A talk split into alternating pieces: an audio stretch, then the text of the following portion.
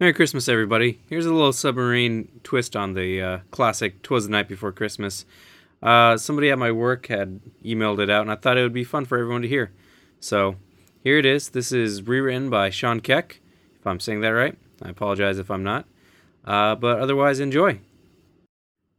Twas the night before Christmas, and what no one could see, the men of the Dolphins were under the sea. Most of the crew was flat on their backs snoring and dreaming all snug in their racks. Those men on watch were making their rounds, some manning the planes or listening for sounds. Back in the maneuvering or down in the room, they all hoped oncoming watch would come on soon. I'd finished some PMs whose time was now due, and hoped for some sleep, even an hour or two. Against better judgment, I took a short stroll, and find myself wandering into control.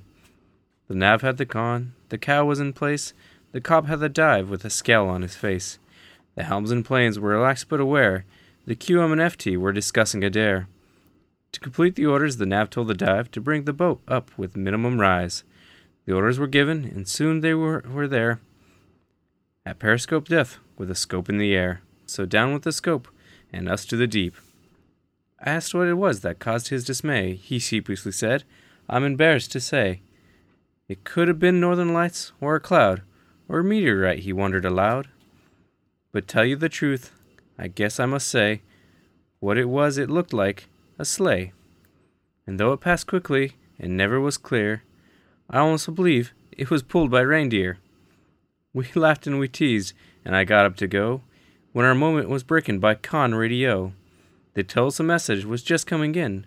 We looked at the deck gauge and started to grin.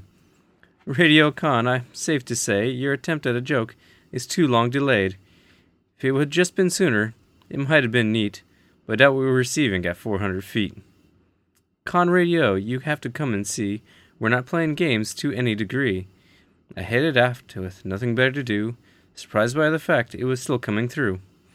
It stopped and it was sent to control to be read. The nav read it slowly and scratched his head.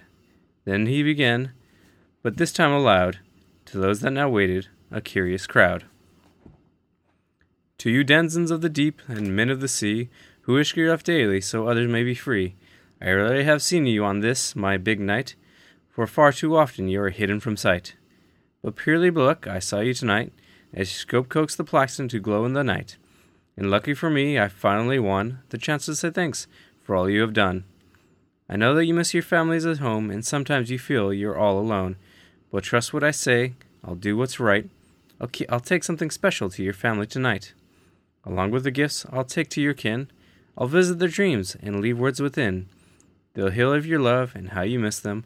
I'll tell them soon you'll be home again.